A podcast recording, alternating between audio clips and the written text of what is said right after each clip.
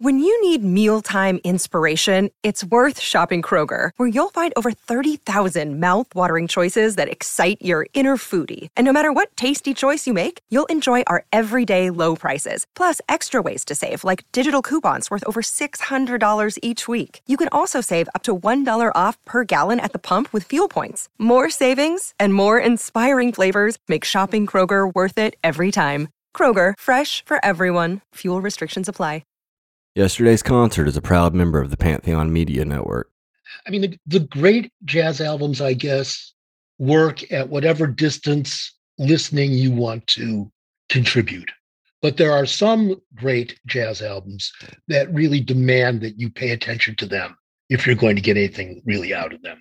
There's some music that is just too complicated and too rich to let you put it in the background.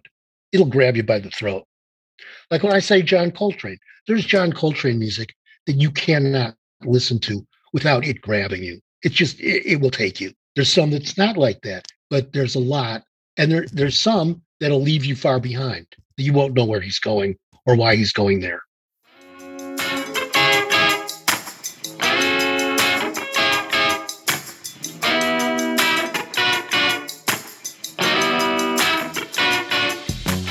Welcome, concert goers, music fanatics, and jazz heads. My name is Lance Ingram, and in this encore episode of yesterday's concert, Howard Mandel teaches us to have better ears for jazz comprehension. Grab your earplugs to avoid being kinda blue as we take giant steps to explore some brilliant corners of music.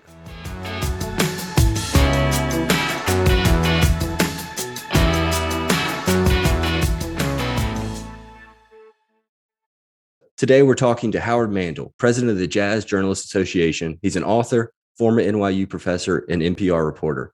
Even as a fan of improvisational music, sometimes I struggle to properly digest jazz. So I'm excited to hear Howard's expertise in having better ears for jazz comprehension. So that said, Howard, welcome to the show. Thank you. Nice to be here. So we're going to start with just our quick round of Q and A. So rapid fire, uh, just to help establish some credibility, get to know you better. Uh, so the first question is, what's your favorite non-jazz album? Um, hmm, Hoodoo Man Blues by Junior Wells and Buddy Guy, quartet record. That's a great, oh, great choice, Howard. So, what's your favorite jazz album? Oh gosh, let me say Science Fiction by Ornette Coleman. Okay, there we go. I like you didn't even have to think about it. You you really had that one ready. So there you go. Okay, so do you remember the first jazz album you ever heard? I do. It was called Oh, Remember How Great record from Lucky Strike Cigarettes. And it was a number of 78s that, you know, they turned into an LP as a uh, bonus for something. Uh, my parents were not smokers, but for some reason they got a hold of this album. And it had several very good jazz cuts on it, like Count Basie's One O'Clock Jump. And I remember uh, Doris Day singing Sentimental Journey with the Les Brown Orchestra. And um, I must have been maybe eight or nine. That's great. So, what's one jazz artist that every music fan should? Oh, John Coltrane, I would say, for the depth of his sound, for the uh, development of his art, and for the breadth of his vista. So, yes or no only to this next question, and then we'll expand on it in our, our next part. Do you think jazz is for everyone? Yes. There we go. I figured so. I would hope so, at least. Okay. So, to kind of get started, I feel like we kind of need to establish a little bit first. There's a lot of different subgenre, subgenres to jazz. Uh, you know, you got cool jazz, swing, bebop, fusion, free jazz. Can you talk through some of the bigger ones and kind of give me an idea of what they are? Well, genre is a difficult issue because, you know, it's really sort of commercial. Like you go into the record store, you say, well, I want to hear uh, this genre. So you go to that genre's uh, card. That's what we used to do. Or even if you go to Spotify and say, well, I want to hear something in jazz, and you click on that. And then I guess you'd be presented with that that menu of subgenres. But I, personally, I find it's more useful to look at it chronologically. maybe by historical eras, because there's a very different sound from the 1920s to the 1970s to today. And that gives you a little bit more sense of where you want to start, you know. Um, we could talk about genre things. I mean, electric jazz, does it have electric instruments in it? Um, was it fusion where it's uh, grabbing onto some music elements and trying to graft some jazz elements like maybe improvisation into a uh, pop song? Or are we talking about trad jazz, which would be something from New Orleans originally in the 1920s, although there's still people playing in that format today. So I, am always a little leery. Uh, you know, it's kind of a, uh, a badge or a button to say, well, this is subgenre, this is that subgenre. It doesn't tell you about quality. It doesn't really tell you about a lot of the values that you find in that music. So one thing when I think about people connecting to new music is introducing them to something similar. Like for instance, I'm a big fan of jam bands. So one of the things that I connected to first was Herbie Hancock fusion, that kind of thing. Do you think that's applicable for jazz? Do you think that's a good way for people to get introduced? Oh, sure. Yes, absolutely. I mean, you you're listening and you're not thinking about what am I going to turn to next, but you hear something and you go, whoa, that's sort of interesting. I wonder if I can hear some more of that. And then where do you look for it? So if you got into Herbie Hancock fusion and uh, you thought, wow, he's playing what a what a beautiful melody that that guy just played in his right hand. I guess. I wonder. I wonder if he does that on a piano as opposed to on a Moog synthesizer. Or maybe you say, wow, I've never heard synthesizers and multi keyboard sound like that and you know you keep digging into it and then you work your way forward like to future shock from uh, chameleon or you work your way back to uh, speak like a child or maiden voyage one of my favorite rec- herbie rec- yeah, got records. Mm-hmm. yeah. Um, you know so i mean i think that's very natural. One of the earliest jazz experiences i had was hearing um, henry mancini's theme for peter gunn and this is a big brassy it was a tv show theme in the 50s and it's boy was it exciting. I mean i can't again i was prepubescent at the time and it was just like a really macho big blaring sound. I thought it was thrilling. Now mm-hmm. today you know if somebody says well i'm going to go listen to some some jazz i think i'll start with Her- henry mancini. I go well okay you know that's where you're starting you know, but that may not be like for my sophisticated and snobby attitudes jazz, but you know, it's it's and I think jazz is feeding, nourishing almost all forms of American music um in the present day. And most most forms of music worldwide. There are certain things that jazz has uh, emphasized and enabled other musicians to do improvisation, rhythmic play, uh, encouraging experimentation or ex- exploration. And I think that feeds lots of kinds of music. Hmm. So, I mean, you saying that, what do you think? What would be your go to album to introduce people if they're wanting to get into jazz then? Well, you know, I think the classic uh, go to is Miles Davis's Kind of Blue. That's what I thought you'd say. I mean, it's when I sold records uh, at the Jazz Record Mart in Chicago when I was 17, 18 years old, we would always have a stack of kind of blue by the door. Because if somebody mm-hmm. came in and said, Well, what's jazz? It's listen to this. I mean, mm-hmm. it's uh, six or seven really distinctive musicians' voices, but you don't have to think that and think, oh, how Cannonball Adderley listens plays differently than John Coltrane. You just hear the whole thing come together. But what's good about it is a bass line that announces itself immediately, an attractive mm-hmm. rhythm that you can really follow. It's not very complicated, it's very steady and it's very seductive. Miles's personal sound, which is quite intimate. You don't feel like you're getting brass played in your face and you have to step back. Rather, somebody's putting out a sound you want to step closer to. And then basic melodies that are immediately graspable and that then you could hear the musicians take into places that you would not have imagined. And they play so sympathetically together. It just gives you the mood, it gives you the feeling. And I think if you're going to introduce somebody to jazz, that's really the key. You've got to find something that is going to strike their mood pretty immediately. And if you've got that, then they can get their curiosity working up and they begin to look into what is creating that feeling in them, what, what gives them that mood. Mm-hmm. So I, Miles is one of my, one of, yes, that would be my go-to. Hmm. As, as a self-professed jazz snob, how do you view that album now? Do you view it kind of condescendingly because Not at all. so many people are no really okay that is a total how do you do it now? album it's a total classic album i mean everybody's playing at brilliant level. The sensitivity they have to each other is really remarkable. The uh, improvisations are I, i'm not tired of them and i've been listening to them uh, for um, 50 years more than 50 years. Uh, it's beautiful. It, it, it's it's an enduring work of art of musical art. Mm-hmm. It's funny. I, one of the albums that I used to, I got into jazz listening to, was Herbie Mann's "Live at the Village Gate," and it's a trio. Mann is playing flute, and there's a bassist, and there's a percussionist, a conga player, and they play a blues, "Coming Home Baby." And when I was a teenager, I was playing flute a little bit, and I listened to that, and I it was very easy to pick up and uh, the sound. Uh, I listened to it recently and I thought, you know, he's not really playing flute very well. I mean, I, that was got to my snobbishness, you know. mm-hmm. But um,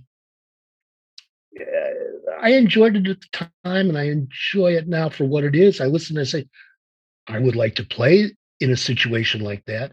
I'd love to play with a bass player who's going thump thump thump thump thump thump, and I could noodle on flute over that, work with a percussion player. That would be fun. Now, as a snob, I don't know if I want to spend my time listening to it. I've already gotten everything I can out of listening to it. It feels like mm. that is not the case of Miles Davis's kind of blue. I don't think I will ever get um, everything out of it, and I think that that particular piece of music changes as I've changed. You know, that's one of the things about jazz and any art form that's really has value. You keep reassessing it and reassessing it in relationship to your own development. But we're talking well, we're talking about starting out, you know, and you can't do that when you're starting out. When you're starting out, you let the music hit you, you try to feel whether you like it or not. If you don't like it, I advise you to try to figure out why. One of the things I think about, uh, you know, how people connect to music, popular music, and specifically, is the they connect to the words or they connect to the you know the guitar riff or whatever it may be. And with jazz, it's a little different because it's it, it's just it's not the same. And so, how would how would you describe a good jazz album versus a bad jazz album? Whereas you were just talking about as you grew older, you started to recognize that other album wasn't as great. So, how would you describe the difference in them? Well, I've got to realize what can be done on the instrument, and I realized that he was that the flutist didn't have as good a sound as I would have hoped. I mean, just his blowing sound, his timbre Hmm. Um, I didn't think his ideas were as exciting. I mean, I think probably when I first heard them, well, I've never heard anybody play anything like that on flute. But like I've listened to flute again for 60 years and I've heard people do a lot of incredible things now. So, you know, if you're doing the basics, it's it's nice, it can be good, and it can have feeling, and that can make it profound. But also, you know, I've got uh, desires for something that's a little bit more intricate or sophisticated in some way. But bad jazz albums, people playing out of tune, people not really listening to each other.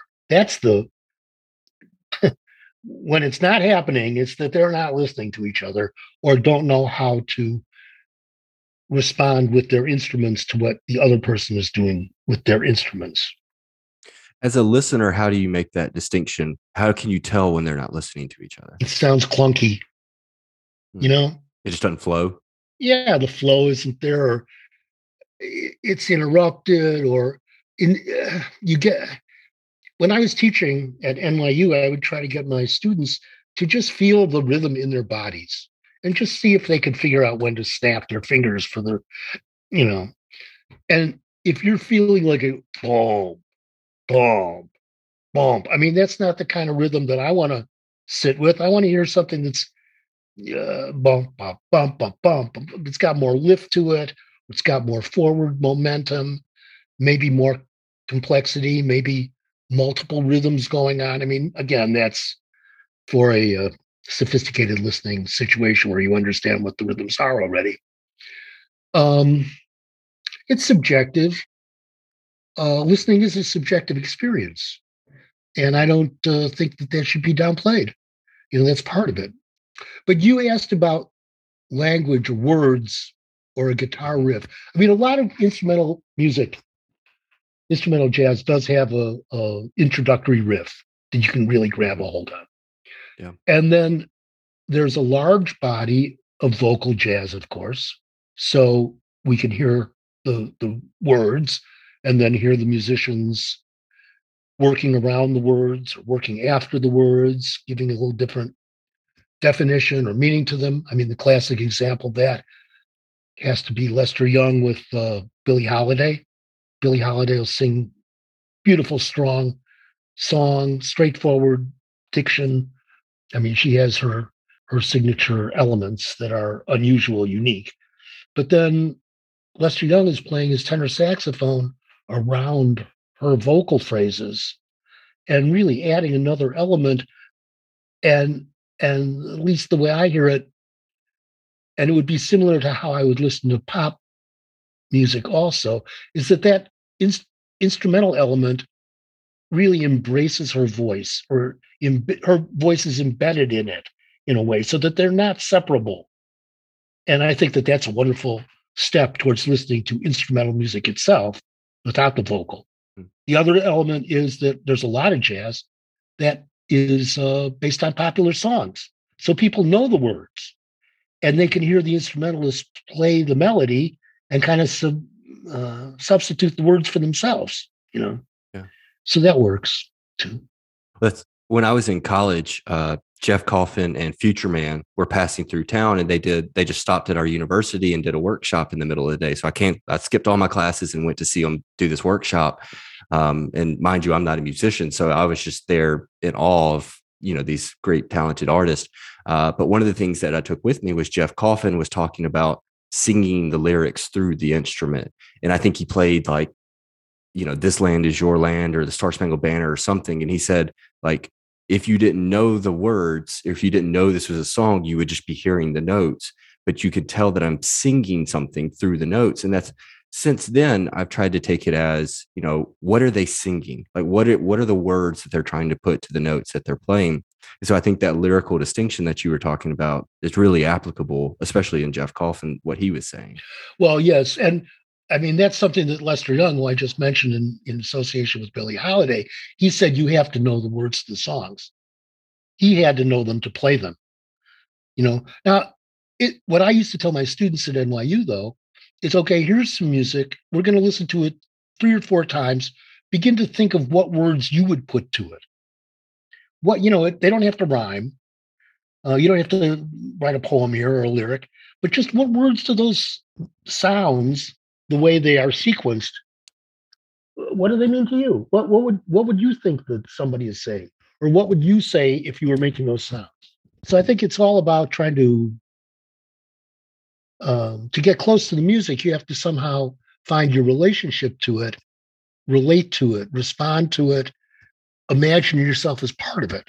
You know, that's something that jazz allows that a lot of music, which uh, has a more spectacular, superficial level, yeah. does not let you into, you know? And that's one of the things when I think about jazz, especially, is it requires so much active listening and I'm going to contradict myself later because it is often used as backdrop music.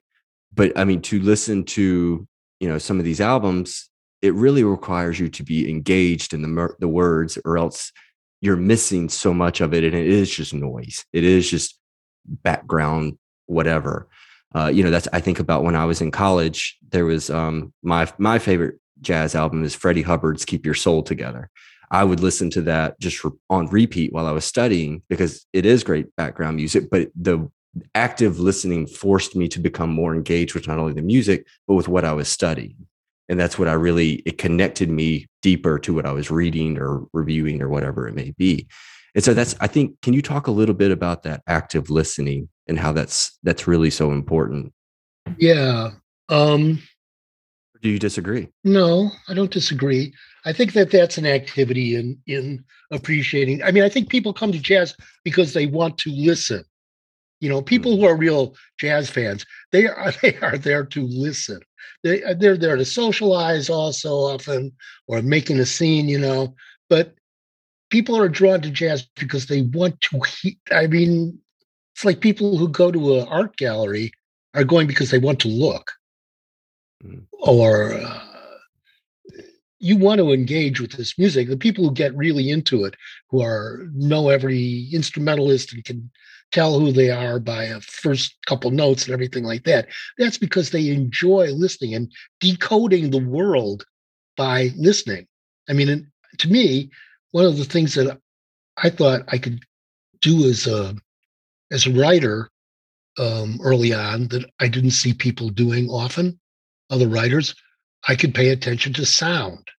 So our we have very visual society in America.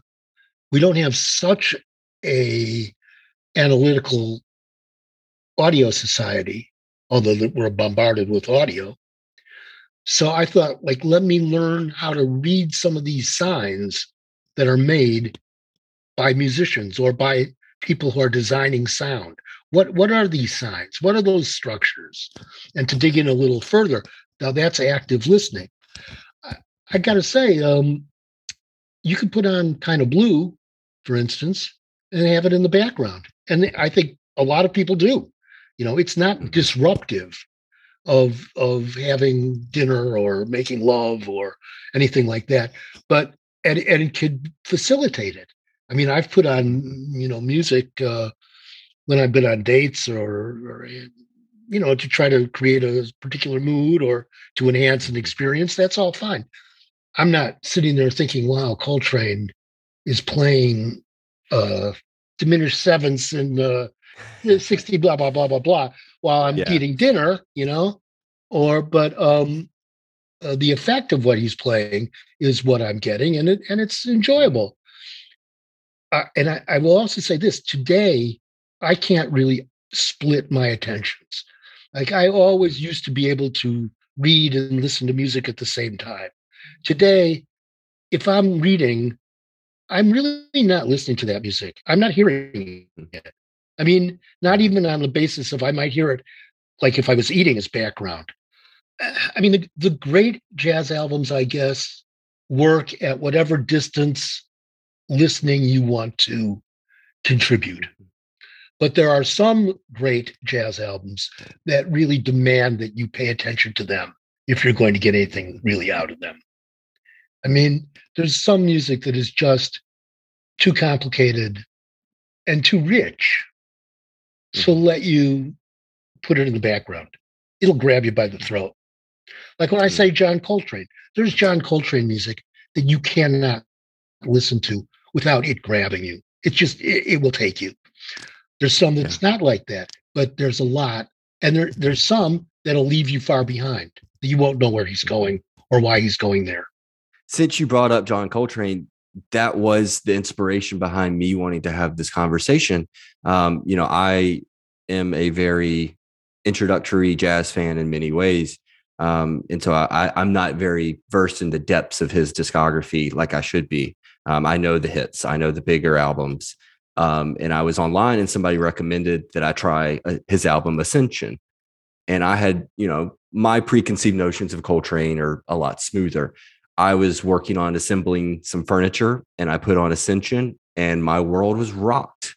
Uh, it is free jazz. I didn't understand it and it quite frankly frustrated me. And that's to be honest, I have not finished listening to that album because it's so intense. And that's, you know, what should I be listening for to better understand that.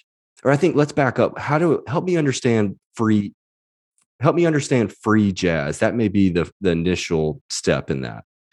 Well, okay. Free jazz, like any subgenre term, is, uh, um, as I was saying before, kind of a, a label, and it doesn't really necessarily uh, enlighten you as to what is in the barrel that label is on. But but let's start from the beginning with it. So when Ornette Coleman started talking about free jazz, he was trying to say freed from limitations, mm-hmm. freed from some conventions, conventions that had become stultifying. He wanted, and he, he heard something that was beyond those conventions, and he wanted to express it and thought there was no reason not to play with the elements that he heard. So, what am I talking about? Let's say song form. You know, every pop song is basically not every song, but many songs are AABA format. So they, they say the melody, they say it again, they say the bridge, then they say the melody. Well, Ornette didn't necessarily want to stick to that. And also, most pop songs are in 4 4 time one, two, three, four, hmm. two, two, three, four. Well, Ornette didn't think that it was necessary to go two, two, three, four. When you're walking down the street whistling, you don't whistle in 4 4 time. You don't whistle in bars that end at 16 measures and then you start whistling again. You're just kind of expressing sounds that you hear within yourself. Okay, if you have, let's say, two musicians who really know their way around their instruments and they like to play, and playing has uh, that connotation of having fun to it and being free in your flow. So that's what they're doing with free jazz. They're saying we're not going to start with a song form that we have to fit ourselves into. Let's start playing and see where it goes. It doesn't have to be completely without structure or completely without predetermined elements, but it can be released of some of the uh, barriers or obstacles or just format. I mean, it, not to put a negative term on these things. This is the way songs are, okay, but not every song has to be like that. And that can go for melody, it can go for harmony, it can go for rhythm, it can go for structure. You can throw out any number of elements. You can include any number of other elements. The jazz doesn't always have to have the blues in it. You know?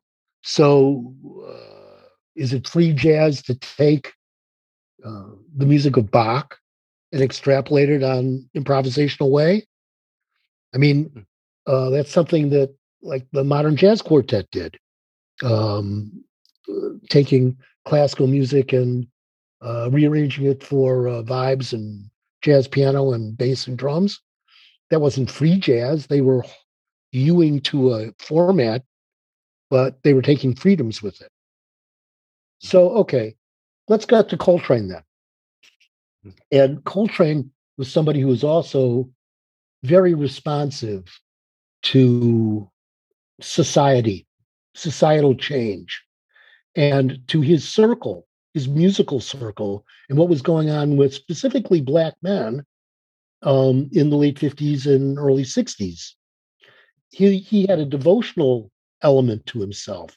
He was on a pro- fairly profound spiritual search, I think, trying to establish his own identity, trying to understand his place in the universe.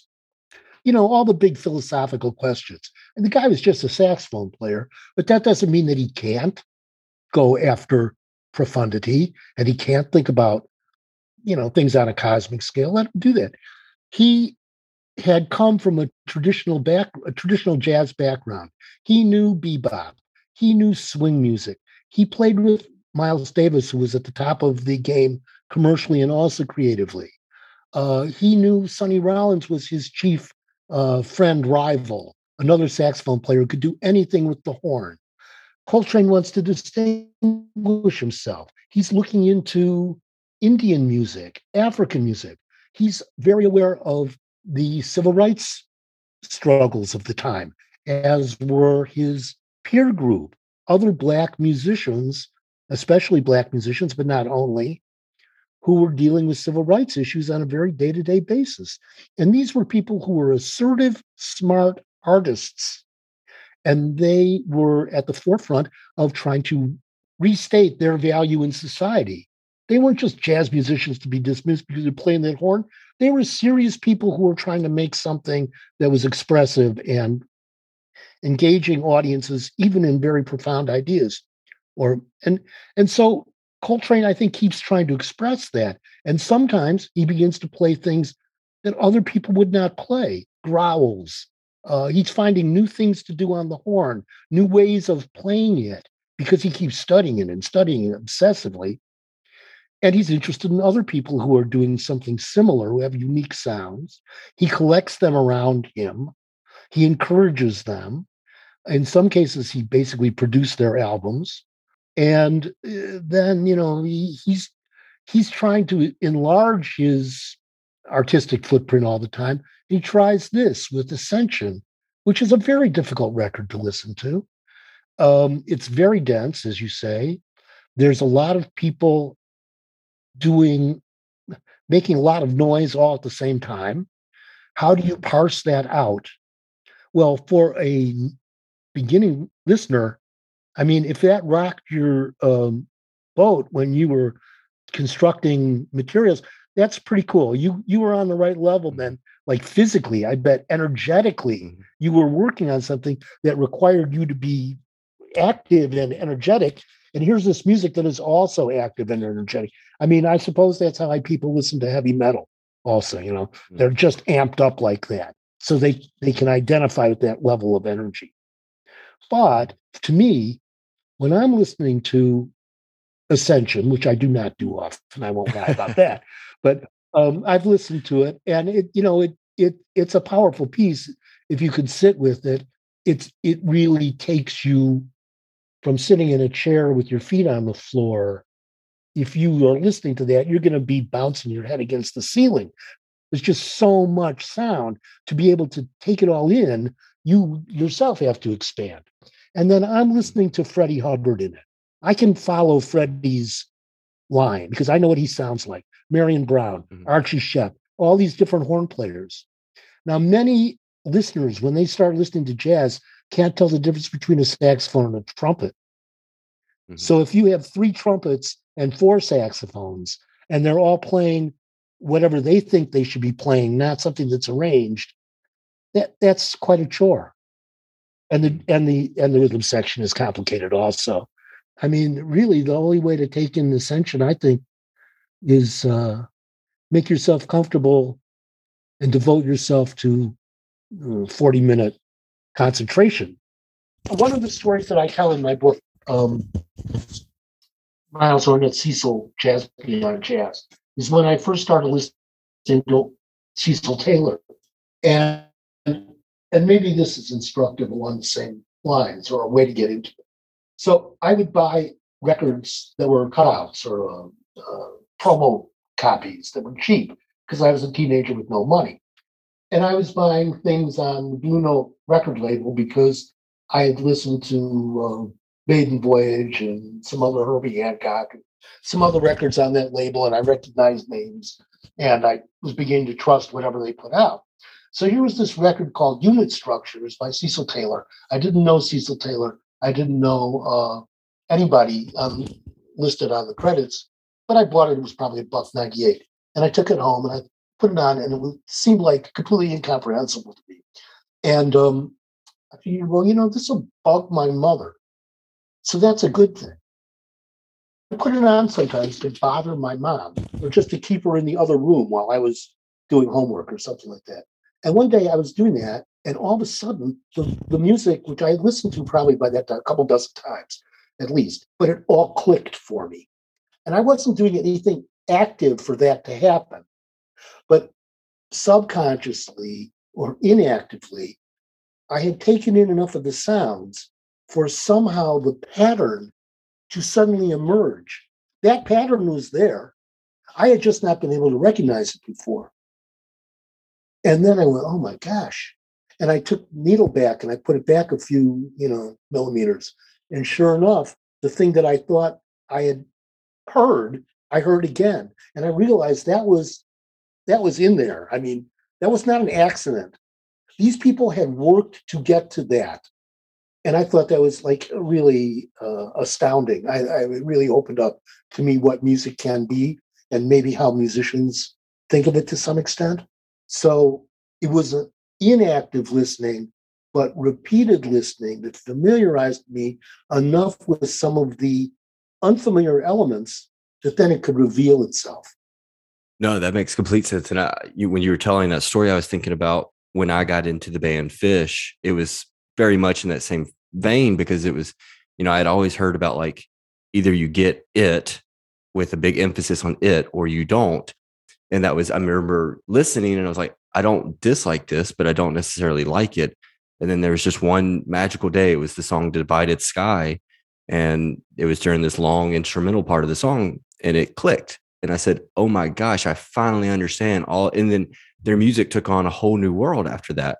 And, you know, I think that's one thing, especially with jazz, that you're going to see is that you have to get it, but it's going to take some work to get there. I think that's an overwhelming thing. But I want to go back to what you were saying earlier too about heavy metal. That really resonated with me. You know, when I exercise or do anything like that, I I do prefer hard rock, heavy metal, something more intense.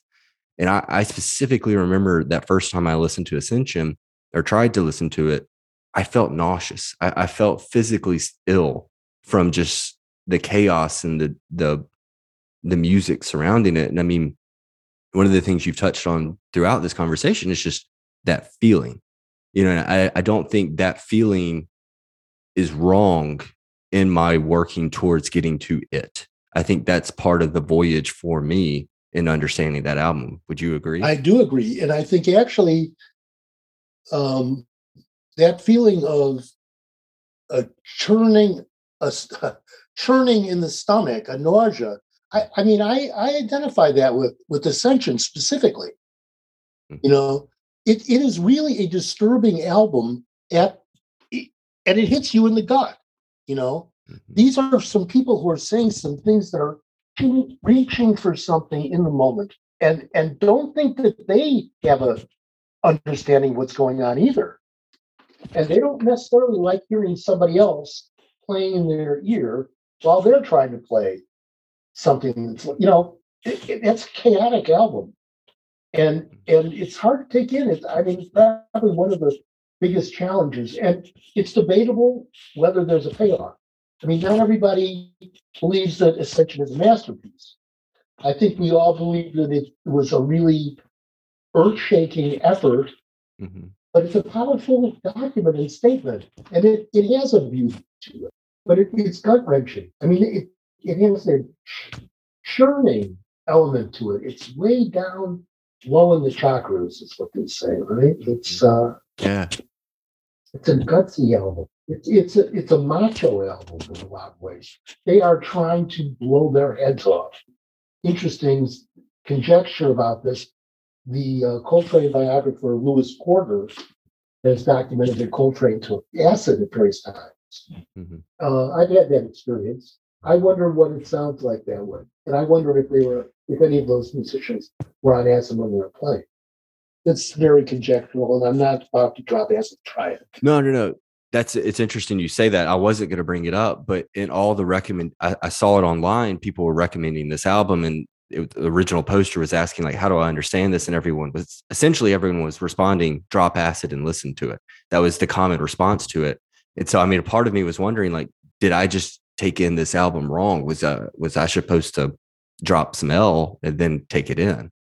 I'm not anti-drug, but I wouldn't. Uh, I don't like to think that you have to take anything extraneous in order to appreciate any particular work of art. No, I completely agree. I want to be very clear. I completely agree. I have seen Phish 17 times, dead sober every single time. The music did not change because of my sobriety in that. Like you said, it, it could open your mind, but I do think, going back to what I was saying, I, I do think there's a way even in sober to have a greater appreciation and understanding of yeah. the music as well. So then how do we let's say we're sober and we want we to learn how to listen to ascension, which is so difficult. I mean, I would start if somebody said that's the, the issue, how do I achieve it? I would try starting them on earlier Coltrane. maybe Coltrane with um, Eric Dolphy, so that there are two saxophones on the record Impressions, which is one of my favorites. And it was a live date from the uh, Village Vanguard, one of several that they put out. I think you cannot listen to without really blowing. This is fun. Okay, so you go from there and you hear the two saxophones and realize that they're both distinct from each other, doing something, but also they merge, so they're doing something. And you also get a feeling, perhaps, for the rhythm section, which isn't just keeping time, simply bum bum bum bum, but the the ba- the the drummer Elvin Jones is playing all these different rhythms, like kind of simultaneously. So you get used to that. Then maybe you move on to another Coltrane record, would be Meditations, where there's another saxophonist, this Pharoah Sanders. Now he plays a lot more extreme sounds than Eric Dolphy did. And Coltrane, the music is much more dense even than Impressions. And it's more open harmonically, I guess I would say. Um, Mhm. uh, the pianist especially adds another element that another force field. Okay, so you're you're learning how to listen to more and more stuff happening simultaneously, and that it's going outside the, the lines in terms of melody or the sounds that are considered conventional on saxophone. And then you get to ascension. We should only do this work if it's fun for us. That and that's what I was thinking while you were saying that is, you know, it, it sounds like Ascension is the the top boss on hard kind of level of engaging in jazz music. Whereas, I mean, most of what I've listened to is is very accessible. I mean, you know, I feel like Ascension is maybe the hardest of the hard, whereas I had an experience again when I was a kid. My parents gave me the record um, Solo Monk, Mhm. and it's a cool looking record. Monk's uh, looks like a fighter pilot, like the Red Baron, you know, from World War One. Anyway, I listened to it and I didn't like it, but I put it on again, and I put it on again, and I was playing a little piano at the time. Man, that record grew on me, and this was not a difficult record to understand. It was only a pianist, but it's quirky. You know, Mhm. there there are um, notes that he hits. Do you think, right? Is that the right note? And uh, just the whole attitude of, of it. It's it's not like flowing and trying to be flowery and bopping along exactly. It's kind of churchy in some way, or stodgy maybe, or halting. But you know, I I I really I thought this guy knows what he's doing. He's famous. He knows more than I do. What can I learn from him? And that was part of the motivation, my continuing to listen. And I love that record. I mean, today I just think that that's, and also that record, knowing that made me eventually, like even 30 years later, learn to listen to Jelly Roll Morton's solo piano from 1923. And it also helped me understand Cecil Taylor's solo albums from the 1980s. Hmm. So, uh, you know, it gave me insight into piano music. It's valuable. These are valuable tools, learning how to listen. a lot of times I feel like jazz is only referred to as in the past when there's still jazz that's even reaching significant cultural success. I mean, the last what was it last year there was floating points in Pharoah Sanders with the Promises album. That was a really big album. Uh Kamasi Washington's The Epic was another one that really saw a lot of success. What would you say to people who are more inclined to modern sounds rather than going backwards? What albums and artists would you recommend them checking out or pursuing? So I think Jon Batiste. I don't think there's a more popular jazz artist than him right now. And I think that he's he's a very fine improviser. He's an excellent pianist. He's a fun performer. I mean, he reminds me of the spirit of Louis Armstrong, you know, really bringing that to us. I appreciate that. Other people today, uh, I like the vocalist Jazzmeia Horn. I like the vocalist Cecile McLorin Salvant. Very like the epsilon and omega, two different ends of the jazz vocal spectrum. But I think they're both exciting and fun to listen to. I don't know. I like John Scofield. I guess he's not anywhere new near new anymore, but really sounds fresh to me. Yeah, guitar player. Yeah. Um, And I love his work with Medeski Martin Wood. Those are some fine albums too. Yeah, yeah. That's, another great group. Yes, I mean there, there's so much. Whatever the market for jazz is in terms of buying records or listening to radio, there sure are a lot of people, young people, who want to play music like this. Hmm. Now, whether they call it jazz or not, uh, that's kind of up in the air but they want to play music where they can just start playing their instrument with other people and the other people respond to them. Mm-hmm. and they, they have a sense that they're going somewhere. Well howard as we wrap up our conversation you've taught me a lot. What can we teach other people? What do you have to plug? What can what can we point to put people towards to learn more about you or some of your work or what's really interesting to you?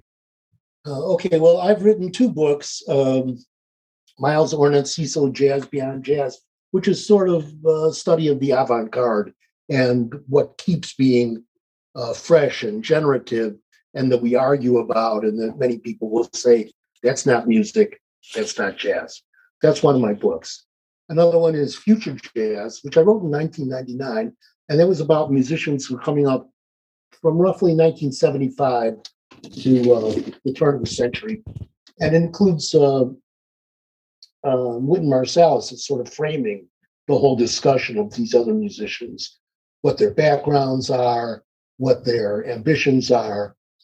But now that book came out 22 years ago. I'm hoping to do a revised version of that that brings those musicians up to date.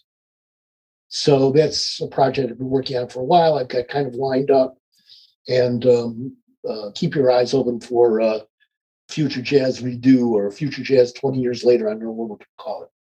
In the meantime, I'm the president of the Jazz Journalists Association, as you mentioned, and we have just announced the winners of our 27th annual Jazz Awards. If you go to www.jjajazzawards.org, you will see uh, the awards that we gave in 47 um, categories of excellence excellence in music, also excellence in music media. So you can find other podcasts to look into, books to look into, uh, writers or photographers whose works you might enjoy. And also you can see, I think there's 30 musicians who we've given top honors to. And you can still also see the nominations. So uh, there's well over 200 musicians nominated. And you can get a sense of what's out there, what the critics like, and maybe you'll see some uh, recommendations there that uh, interest you and that you want to follow up on.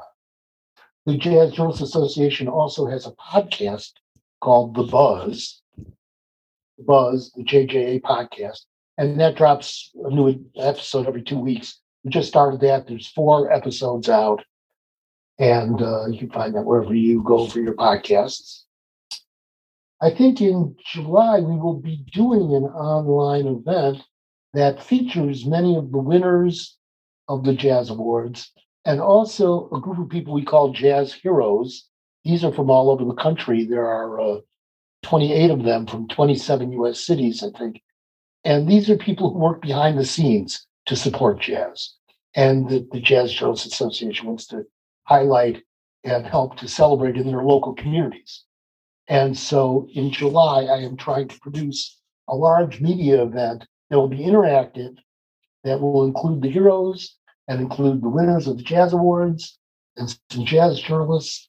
And hopefully, the attendees will be able to chat with these people in real time and have other interactions. So that's still in the concept stages, but uh, it's one of my big projects for the next couple months.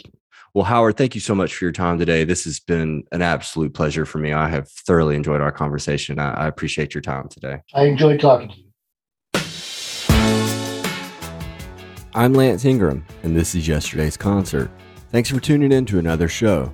Sources and more information on today's show are available on our website, yesterdaysconcert.com. While you're there, check out some old episodes or connect with us on Twitter at ConcertPod or on Instagram at Yesterday's Concert. And until next time, take care of your shoes.